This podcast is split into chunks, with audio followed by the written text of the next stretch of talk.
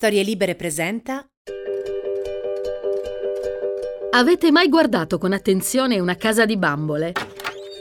Di solito, quando ci si trova a spiare tra le stanze in miniatura di questi micromondi autarchici e implosi, ipercontrollati, si scatenano due principali reazioni in chi guarda: desiderio di finire lì dentro o repulsione totale.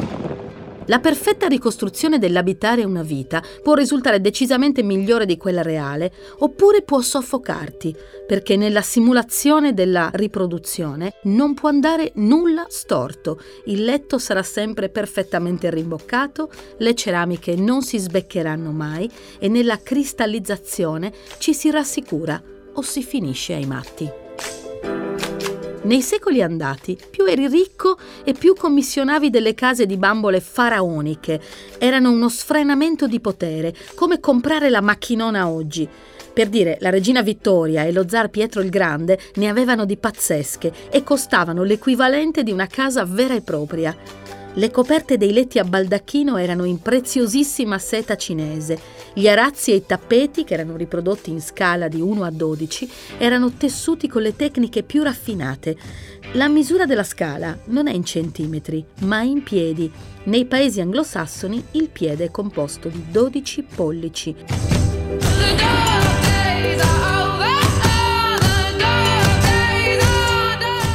È importante ricordarlo perché è la stessa scala utilizzata da Francis Glessner Lee, una Morgana talmente pazza e geniale da trasformare agli inizi del Novecento un hobby prettamente femminile in un mestiere esclusivamente maschile.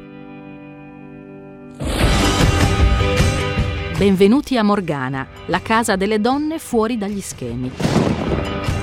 Io sono Michela Murgia e mi piacciono le donne controcorrente, quelle che nella percezione comune sono strane, pericolose, esagerate, stronze, a modo loro tutte diverse e difficili da collocare.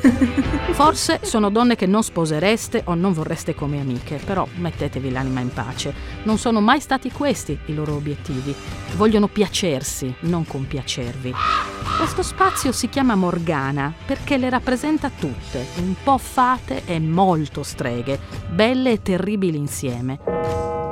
E incontriamola meglio dunque, la Morgana di oggi. Immaginate di nascere femmina a Chicago nel 1878 e di essere l'erede dell'International Harvester, una delle più importanti aziende produttrici di macchine agricole degli Stati Uniti. Anche se non sei particolarmente bella, non è un problema quando hai genitori miliardari che ti assicurano un buon matrimonio, a patto che tu non abbia desideri folli per la testa, come realizzarti, studiare, lavorare.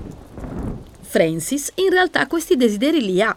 La criminologia è la sua ossessione, tanto che chiede di potersi iscrivere a medicina o tutt'al più a giurisprudenza, a Harvard, come ha fatto suo fratello cosa che le viene ovviamente impedita. Perché mai una giovane ragazza ricca dovrebbe riempirsi la testa con questioni così faticose e fuori luogo? Dunque Francis ha precettori privati che la educano a cose come la pittura e il ricamo, mentre scaglia tutta la sua rabbia nelle case di bambole. Ogni stanza che costruisce è una maledizione un modo di abiurare il mondo scelto per lei dagli altri. Il padre di Francis fa principalmente una sola cosa buona. È un collezionista di mobili antichi e le insegna a riconoscere i diversi tipi di legno anche solo dall'odore, a distinguere un mobile di pregio dai particolari, tutte informazioni che le sono utilissime per le sue case in miniatura. Nel frattempo, Francis passa le notti a leggere, soprattutto i racconti di Sir Arthur Conan Doyle, in cui Sherlock Holmes le insegna a guardare dove nessuno guarda, perché spesso la risoluzione del tutto si trova nei dettagli più trascurati. Mette in piedi anche un piano di fuga, lo stesso adottato più o meno da tutte le ragazze che in quelle decadi vogliono scappare di casa. Si sposa e già che c'è, punta a un avvocato, Blewett Lee, sperando di ottenere da lui l'appoggio che non ha ottenuto in famiglia.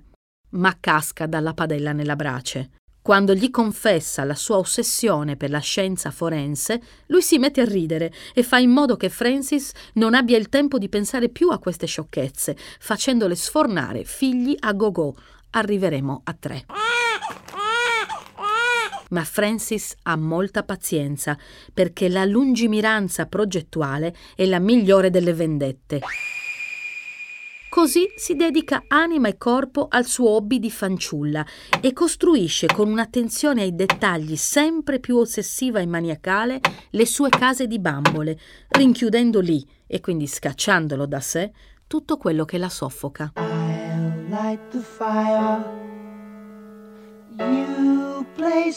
Nel 1914 Francis divorzia da Blewett uno dei figli racconterà che sono proprio quelle casette il motivo scatenante della separazione.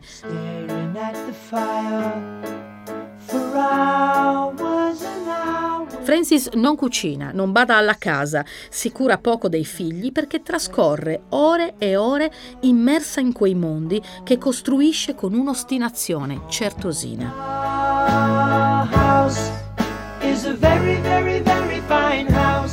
Nella decade successiva, Francis va a più funerali che a feste di compleanno.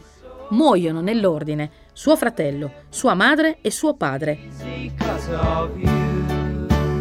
A questo punto Francis non ha più un marito né dei genitori castranti, è libera e vergognosamente ricca perché eredita tutto il patrimonio. Può utilizzare quella ricchezza per realizzare tutto quello che le va aiutata finalmente da un uomo, un pioniere amico del fratello che non c'è più e che si chiama George Burgess Magrat, un famoso medico legale specializzato in casi di omicidio. George si confida con Francis e le racconta come gli investigatori facciano spesso e volentieri un gran casino sulle scene del crimine, inquinando involontariamente le prove. Sono ragazzi giovani, nessuno li ha istruiti su come e cosa guardare, non leggono i segni, spostano i corpi, camminano sulle tracce di sangue sparpagliandole ovunque, non capiscono quanto possa essere importante un mozzicone di sigaretta trovato vicino al cadavere e il concetto di autopsia è ancora estremamente nebuloso e astruso. George non deve aggiungere una parola di più. Nel 1930 Francis ha 52 anni e la carriera che aveva tanto sognato. Un anno dopo fa una donazione schifosamente generosa all'Università di Harvard per fondare la prima cattedra di medicina legale.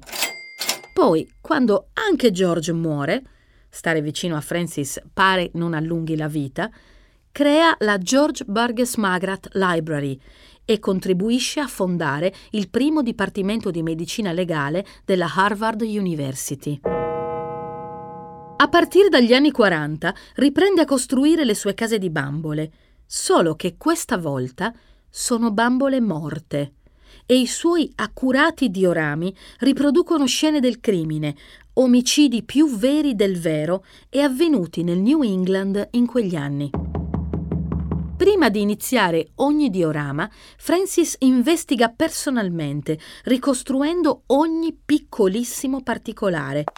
Va sulla scena del crimine, legge i referti delle autopsie, raccoglie testimonianze, studia i rapporti della polizia e infila tutto quello che scopre nei suoi Nutshell Studies of Unexplained Death, cioè gusci di noce di morte inspiegata. Nelle sue case della morte le chiavi girano davvero nelle serrature. Le luci si accendono e si spengono grazie a dei minuscoli interruttori. Le finestre si possono spalancare, le scatole di cibo nella dispensa contengono vere microporzioni. Ogni bambola morta costruita da lei ha abiti identici a quelli della vittima, ricamati a mano, e calze minuscole lavorate grazie a delle spille dritte che cuce lei stessa finché la sua vista è abbastanza buona. Il rigor mortis sui corpi è rappresentato con una precisione squisitamente morbosa, frutto degli studi sulle autopsie che le consentono di riprodurre gonfiori, biancore, ematomi, ferite, livore da decomposizione. È importante perché il corpo parla e fornisce indizi fondamentali sull'ora esatta del decesso. Gli schizzi di sangue sui vestiti e alle pareti tracciano fedelmente le traiettorie dell'odio che le ha generate. Per fare tutto questo, Francis utilizza degli strumenti di precisione da gioielliere. Arrotola a mano vero tabacco per le minuscole sigarette fumate dall'assassino e le lettere appoggiate sulle scrivanie sono scritte da lei che, come un paziente amanuense, utilizza micropennelli a un solo pelo. Francis ha dei falegnami specializzati a cui rivolgersi.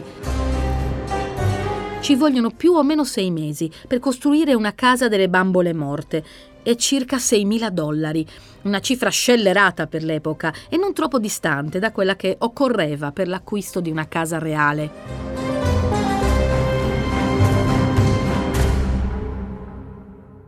Sembra inquietante da dire, ma quelle case sono piene di vita, anche nella morte. Le poltrone morbide, i camini con la legna pronta da ardere, le tende piene di sbuffi e le carte da parati con colori accesi fanno l'effetto delle case dei topolini nei cartoni animati, dove da piccolo ti volevi rifugiare perché sapevano di caldo. Ma le storie che raccontano sono però tutto fuorché calde, parlano di soprusi, violenza e di un mondo dove le donne sono spesso le vittime. Lo sono soprattutto nei contesti che dovrebbero proteggerle di più, e cioè il matrimonio e la famiglia, due istituzioni che Francis stessa ha imparato a riconoscere come pericolose carte moschicide e che spesso si trasformano in trappole mortali, allora come oggi. Le case delle bambole che costruiva da ragazzina, pronte ad accogliere un e vissero felici e contenti, adesso raccontano storie dove nessuno è felice, di principi non ce ne sono e tutto è finito fuori controllo. Francis può solo provare a restituire un senso attraverso la giustizia. Nei diorami di Francis, come in Twin Peaks di David Lynch, nulla è come sembra. Perché una donna dovrebbe suicidarsi con il gas mentre ha una torta nel forno e il lavandino con l'acqua aperta che scorre? Puoi arrivare a capire l'ora della morte guardando lo stato di scongelamento del cibo nel freezer che è rimasto aperto? Insomma, una sessantina di anni prima dell'arrivo dei tristi plastici di Bruno Vespa, bianchi e smonti, Francis preconizza la realtà virtuale del crimine. I gusci di noce vengono da lei utilizzati anche nei seminari semestrali che inizia a tenere per formare detective e investigatori, a cui insegna principalmente una cosa, quella che sa fare meglio, guardare davvero.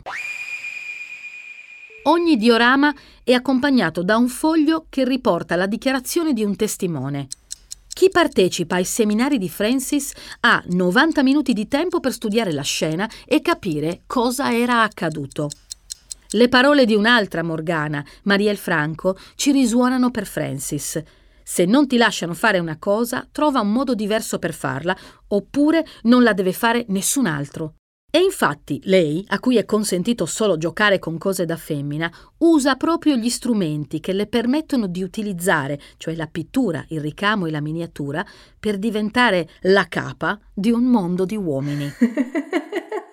Oltre alle donne, le altre vittime preferite di Francis sono i dimenticati, perché a nessuno importa davvero di sapere che finaccia abbia fatto un povero disgraziato. Di solito non si perde tempo con le indagini, per chi si è sempre ritrovato ai margini della società. I poliziotti questa donna la adorano. Si rivolgono a lei quando non riescono a capire le scene del crimine, tanto che si guadagna il titolo di Gran Madre delle Scienze Forensi e diventa la prima donna a entrare nell'Associazione Internazionale dei Capi di Polizia, nonché la prima capitana della Polizia Femminile negli Stati Uniti. Nel 1962 Francis muore, ha 84 anni e a conti fatti ha potuto passare almeno la seconda metà della sua vita facendo esattamente quello che le piaceva di più. Per qualche tempo i suoi 18 diorami vengono dimenticati e parcheggiati in un deposito, fino a quando Russell Fisher, medico legale di Baltimora, nonché ex studente dei corsi pensati da lei a Harvard, decide di riprodurre i suoi seminari nel Maryland. Così i diorami di Francis, che oggi sono considerati delle vere e proprie opere d'arte, viaggiano fino a Baltimora nel 1968 e sono ancora oggi utilizzati per addestrare gli investigatori alle indagini sugli omicidi. Ma l'eredità che Francis ci ha lasciato è ancora più generosa, perché è a lei che dobbiamo molte tra le migliori ore della nostra vita passate a guardare La signora in giallo, visto che è stata proprio lei l'ispirazione per la costruzione del personaggio di Jessica Fletcher in Murder, She Wrote, titolo originale molto più raffinato, va detto.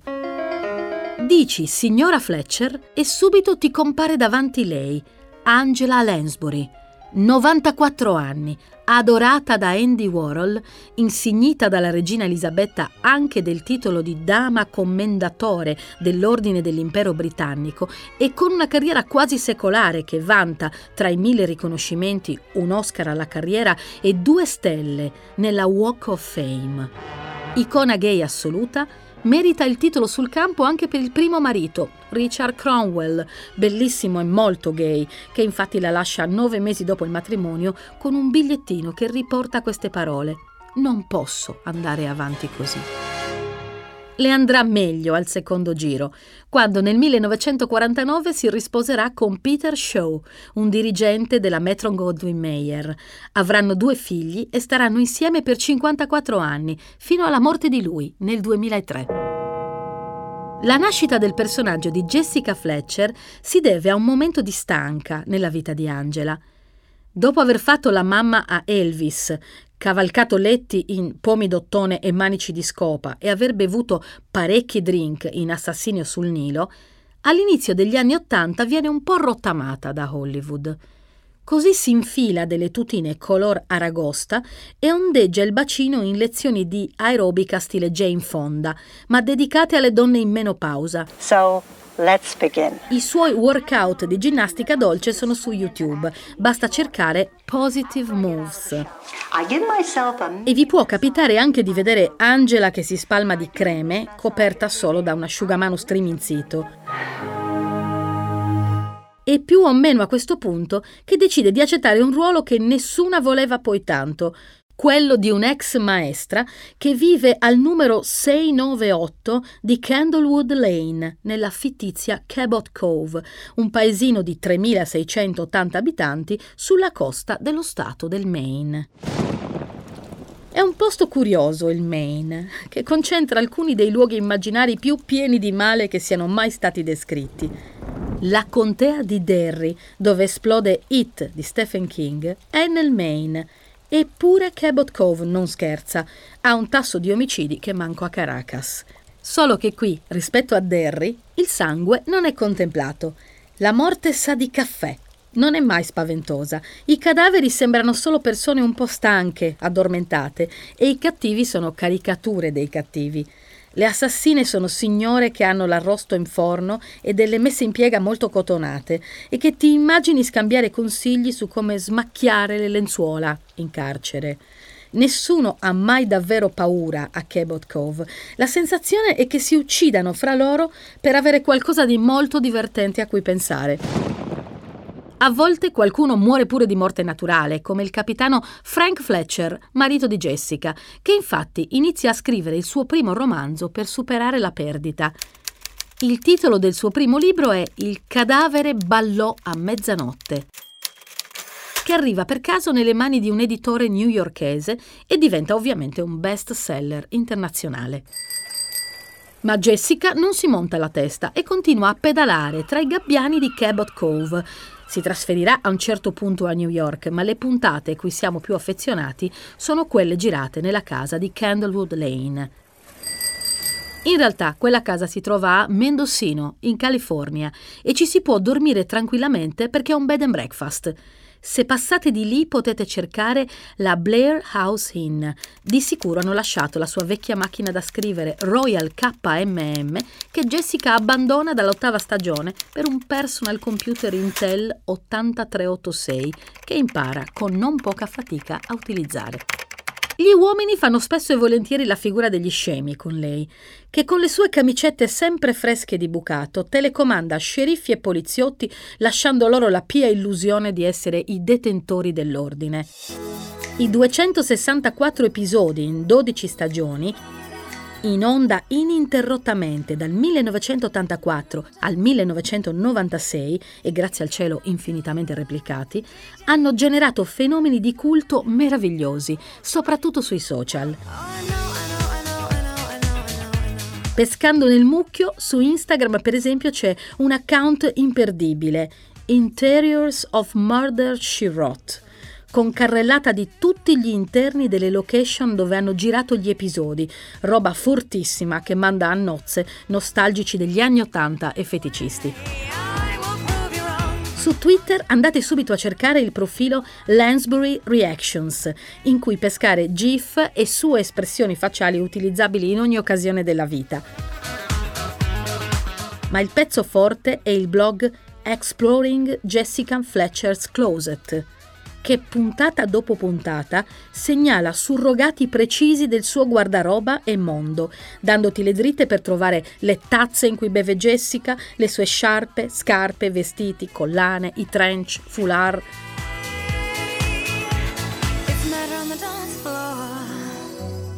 Ma c'è una cosa per cui Jessica viene surclassata da Angela. Se la signora Fletcher ha combattuto contro assassini vari, la Lansbury ha fatto di più, perché ha salvato sua figlia dal demonio.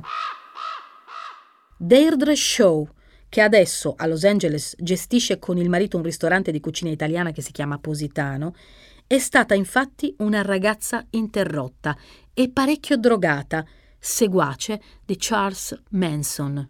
Angela è riuscita a riacciuffare Deirdre un attimo prima del massacro di Cielo Drive, portando lei e il fratello, che si era evitato il momento Manson ma non il momento droga, in Irlanda.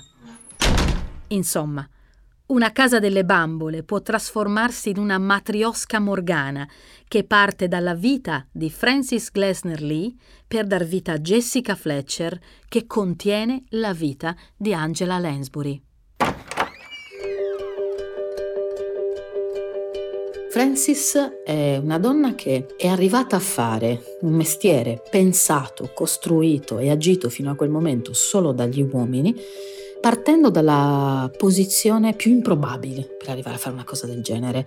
Ricca, ereditiera, donna, per lei tutto il contesto aveva pensato un altro ruolo, un ruolo eminentemente decorativo, nel senso che fai la bella ragazza di buona famiglia, ti sposi bene, fai figli e fai quello che fanno tutte le mogli. Questo ti dimostra anche che il sessismo non fa differenze di classe. Per la donna ricca e per la donna povera la strada in quegli anni era la stessa. Ecco, questa donna qui, a partire dalla cosa più femminile che ci sia, che è appunto la casa di bambole, arriva a ragionare di delitti, arriva a ragionare di costruzione di mondo e anche di, di svelamento di colpevoli e di crimini, fondando di fatto quella che è la moderna scienza forense. Io ho chiesto a Caterina Bonvicini, che è scrittrice, che è una donna eh, d'azione, una militante anche sulle questioni umanitarie in questi ultimi anni, eh, di interloquire con noi su questo proprio per questa ragione, perché c'è un asse di similitudine tra Francis e te. Tu sei una donna che è nata fortunata economicamente, che è nata all'interno di un contesto dove probabilmente non era previsto né prevedibile che facesse tutto quello che poi tu hai fatto. E anche se ci sono molti decenni di differenza tra Francis e una donna del contemporaneo, sappiamo invece che il patriarcato è cambiato poco negli anni e dalle donne ha continuato ad aspettarsi esattamente le stesse cose, gli stessi ruoli, forse facendo un po' meno resistenza o una resistenza diversa. Io ti chiederei di tutte le cose che tu hai fatto nella vita, qual è stata quella che ti ha messo in maggiore attrito rispetto alle tue condizioni di partenza? Qual è stato l'atto di rottura che ti ha messo, diciamo, in una posizione di differenza rispetto al tuo contesto di partenza? Una domanda interessante, ci rifletto un secondo, ma un atto di rottura sicuramente il primo è stato scegliere la letteratura o la cultura, perché mi ricordo che i miei volevano che io facessi legge e io mi sono impuntata, sono andata a iscrivermi da sola all'università e poi sono tornata e ho detto ormai mi sono iscritta, voglio fare lettere. Quindi il primo atto di, di, rottura sicuramente è stato quello, perché già volevo fare la scrittrice, però tutti ridevano, poi in realtà pochi anni dopo, perché ho iniziato, ho pubblicato il primo libro nel 2000, quindi avevo 24 anni. Perché ridevano? Perché quando uno dice voglio fare la scrittrice sembra così, come dice voglio fare l'astronauta, voglio fare la ballerina, e invece è un mestiere. E, e infatti lo sto facendo come mestiere. Quindi sembra una cosa poco concreta, una cosa staccata dalla realtà, quindi forse la paura era anche che io fossi staccata dalla realtà, invece l'ho fatto sempre in maniera molto seria, molto concreta e è un mestiere come tutti gli altri anche con un suo artigianato, fra l'altro, quindi hai le tue casine di bambola che te le costruisci. Magari appunto quello che mi, mi, colpisce di Francis è che lei parte da una cosa leziosa come possono essere le case di bambola per poi portarle a un uso uh, sovversivo perché in realtà fonda la criminologia moderna, le scienze forensi. E quindi parte così da una cosa apparentemente leziosa, apparentemente femminile per poi costruire delle scene del crimine lì dentro, per poi studiare queste scienze, far capire che sono importanti, portarle a Harvard e quindi lo fa molto seriamente punto è che è leziosa l'idea che si aveva delle donne in quegli anni, nel senso che le donne stesse erano soprammobili agenti nella casa, non erano pensate come un uh, motore del mondo, ma erano pensate come custodi di case di bambole, appunto, per cui erano educate, preparate, formate a occuparsi della scelta delle tende, eh, della tappezzeria dei salotti, di tutto quello che era appunto la decorazione, l'aspetto estetico. Credo che Francis abbia individuato all'interno di quel quadro lezioso il marcio nella sua vita, prima ancora di arrivare a costruire quelle che da Casa dei Bambole saranno poi scene del crimine. Credo anzi che quella sia una scelta che lei fa come conseguenza di un lungo processo di elaborazione simbolica, perché non esiste un posto più finto e più criminale di una casa di bambole a dimensione naturale, dove una donna è costretta ad agire come una bambola, perché c'è tutto un sistema che pretende da lei. Che non pensi, che non sia soggetto e che sia a servizio dell'attività, dell'azione invece di, di, qualcun altro. Tu hai scritto anche libri che possono rientrare nella categoria del giallo, cioè del um, mistero da scoprire, del colpevole, del crimine. Ci si aspetta dalle donne scrittrici che parlino di sentimenti. Per molto tempo è stato l'unico ambito. Tutt'oggi quando si parla di scrittura femminile si intende proprio storie romantiche. E tu non, non rientri tanto in alcune tue scelte dentro questa definizione. Cioè, come che si arriva, penso a Fancy Red, il tuo ultimo libro per esempio, che parte proprio da una scena del crimine. Dunque, intanto parto dall'atto di rottura di Francis, perché in queste case perfette lei piazza un cadavere, questo è già, è già un segno bello forte eh, nella, nella, sua rottura con una visione del mondo. Sì, ho scritto l'ultimo, è un noir perché sono curiosa dei generi letterari e quindi volevo provare anche quello e mi piace da morire il noir. Devo dire che è una delle mie anime sicuramente quella della, della giallista, della noirista secondo gli stereotipi molto poco femminile il noir, no? Materia per, per maschi. È vero, mm, si viene presi sempre meno sul serio. Poi magari sono gli uomini a parlare di sentimenti, eh, lo vediamo tantissimo nei, nei libri degli uomini, è centrale, invece se lo fa una donna diventa sentimentale subito, cioè subito uno spostamento dal sentimento al sentimentale. Nei miei sicuramente per una questione di gusto, perlomeno mia, non sono mai stata sentimentale. Infatti a volte mi pregano ma fallo finire bene almeno questo, io no, non succederà mai, ma neanche nel noir ho dato questa soddisfazione con la catarsi finale. E proprio non mi piace mai che le cose finiscano come devono finire, deve sempre, ci deve essere sempre qualcosa di perturbante, quindi questa soddisfazione non la do né sul fronte della storia d'amore né sul fronte del noir o del giallo.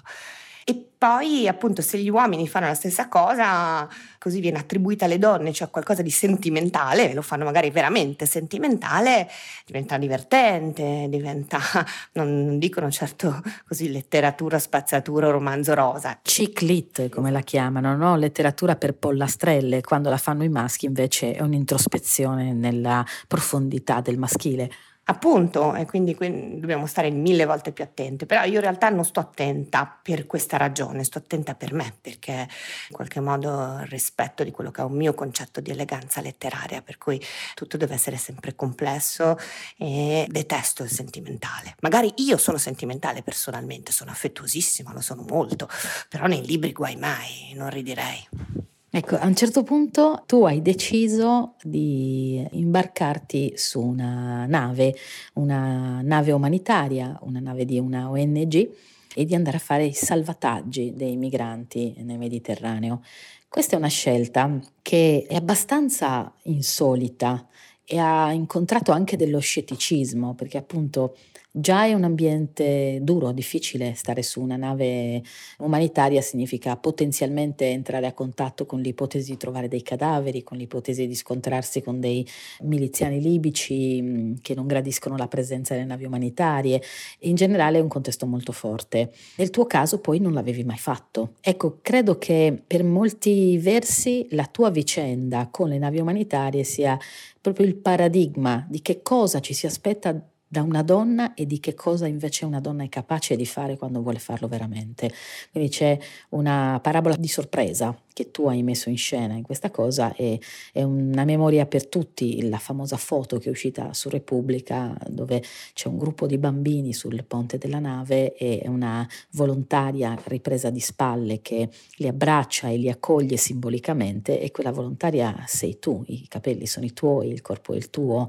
Quando è che una donna scopre fin dove può arrivare secondo te? Quali condizioni muovono lo spostamento dei confini dallo stereotipo iniziale? Su questo ho due risposte, ce n'è una personale. Quindi io sono sempre stata una persona curiosa, molto capace di cambiare, lo sono già nella letteratura perché ho cambiato generi letterari in continuazione, però sono sempre rimasta nell'ambito della letteratura, scrivendo su giornali di letteratura, eh, scrivendo libri letterari e questa invece è una svolta enorme nella mia vita personale. Per me è stato come prendere una laurea in ingegneria in tedesco a 40 anni, perché devi imparare tutto, tutto un mondo, anche i termini tecnici, come funziona, non solo prepararti a vivere delle cose estreme, quello ti viene anche naturale, ma proprio capire il contesto in cui sei e dove, dove, stai agendo. Ed è un contesto anche molto tecnico, quindi ci è voluto in qualche modo un anno di preparazione, di studio, di interviste a tante persone, di grande vicinanza con le persone delle ONG. E quindi ho cambiato completamente, come dicevo ieri a una mia amica cantante, sì, è come se tu da cantante cambiassi completamente mestiere e lei mi ha interrotto e mi ha detto sì, siccome da cantante io passassi a fare l'astronauta. Effettivamente è vero, è così, una cosa completamente diversa una cosa da cui non c'è ritorno, umanamente parlando, perché un'esperienza così forte, così tragica, così intensa e così bella anche, soprattutto se riesci a fare un rescue vedere queste persone vive, persone che erano destinate a morire, che ti cambia completamente la vita, quindi indietro non si torna. Seconda risposta è parlando con tutte le donne che lavorano nelle ONG del mare o che sono volontarie sulle navi, il mare è considerato roba per uomini. Invece ci sono moltissime donne capo missione, soccorritrici che vanno sul RIB, skipper.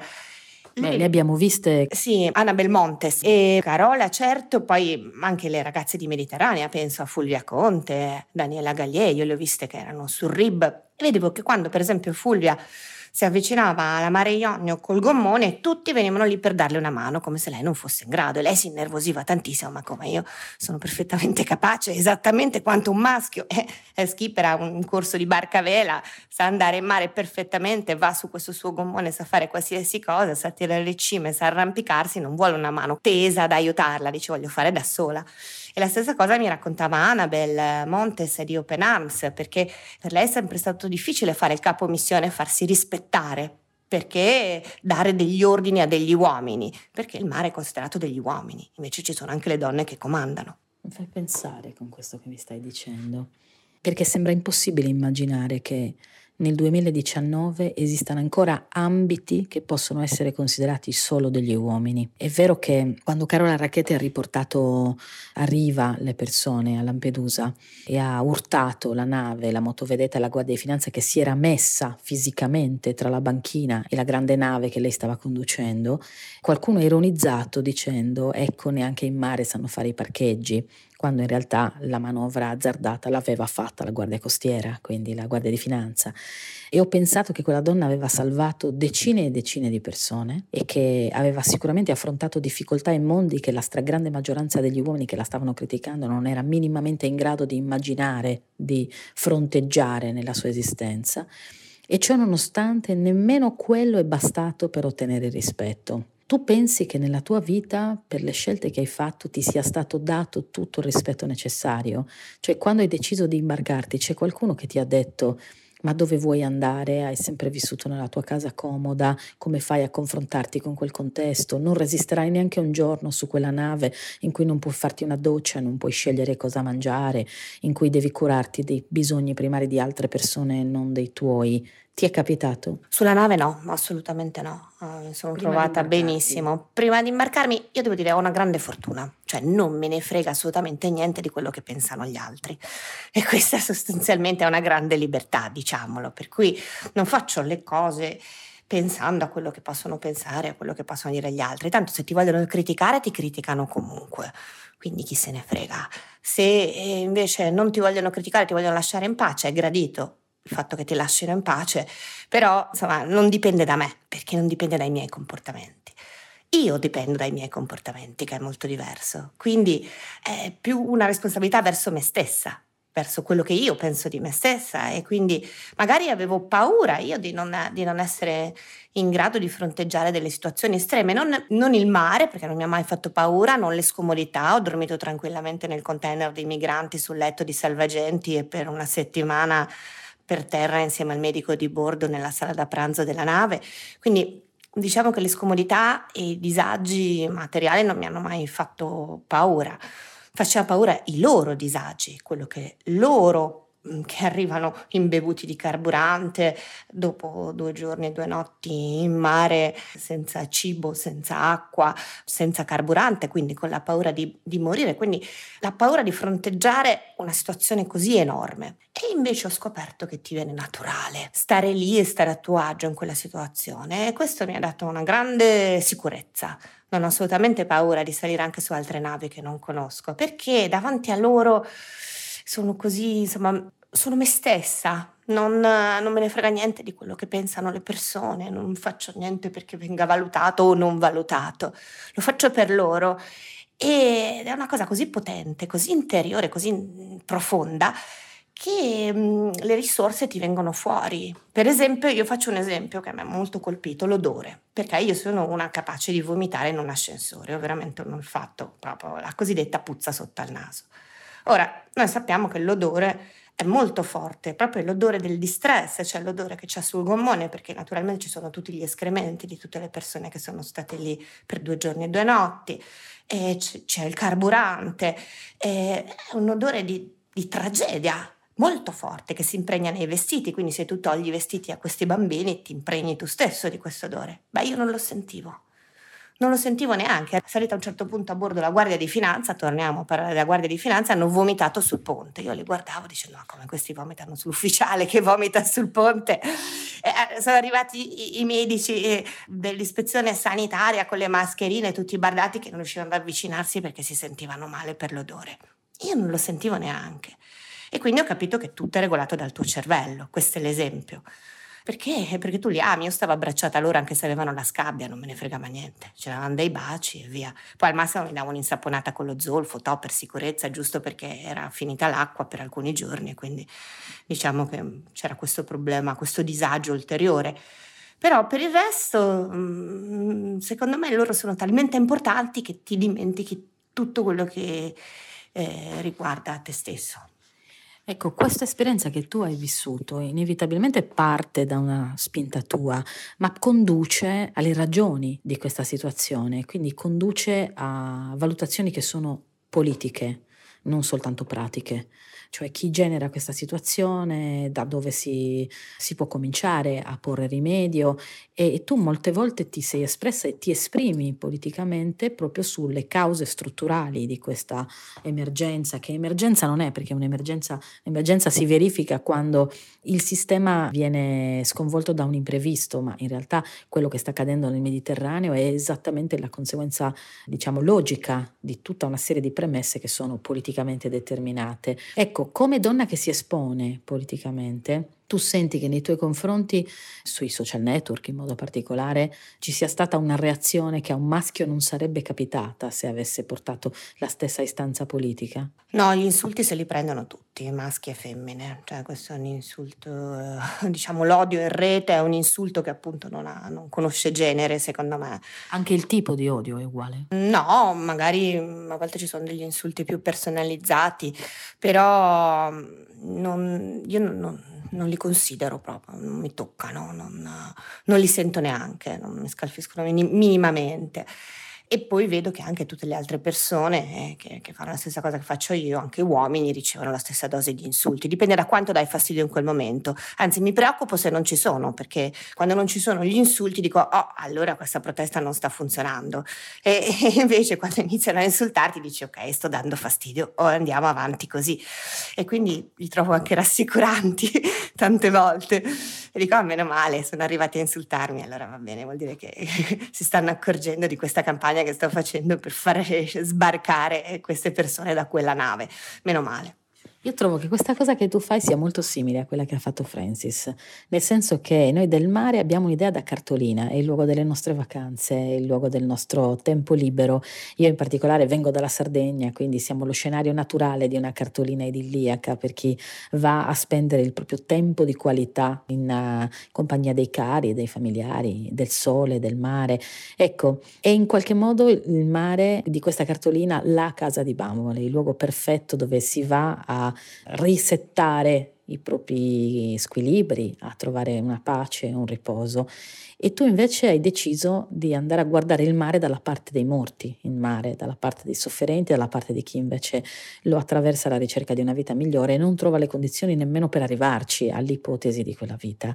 Il mare che hai deciso di guardare e di raccontare tu è in qualche modo la casa di bambole col cadavere dentro e questo forse cambierà le cose nel nostro modo di guardare il mare e chi lo attraversa, esattamente come il lavoro di Francis ha cambiato il modo di fare ricerca e, e indagine nella, in luoghi apparentemente perfettini come le, le case borghesi, le case domestiche dove avvenivano i crimini. Quindi io ti ringrazio per questo contributo che stai dando sociale e anche per quello che hai dato a noi in questa conversazione. Grazie Caterina. Caterina Bonvicini. Grazie a voi, grazie Michela.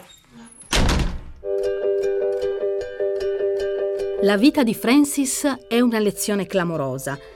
Insegna che lo sguardo verso le cose piccole è possibile davvero solo a chi è stata una cosa piccola, un particolare insignificante in un mondo in cui le cose che contano sono altre, mai tu. Rendere la morte una miniatura è un modo per controllarla, certo, ma anche un grido per dire che di piccole mortificazioni si muore ogni giorno. Francis lo sapeva e come tutte le sopravvissute ha imparato a dominare quello che voleva dominarla. Dateci una casa di bambole e noi ne faremo un nuovo Big Bang. Questa era Morgana, la casa delle donne fuori dagli schemi. I testi che avete sentito sono scritti da me e da Chiara Tagliaferri. Noi vi rimandiamo al prossimo incontro con un'altra donna, un'altra strega.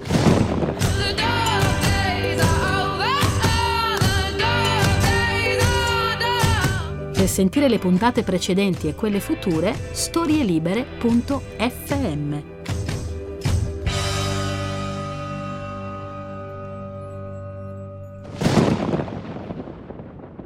Una produzione storielibere.fm di Gianandrea Cerone e Rossana De Michele.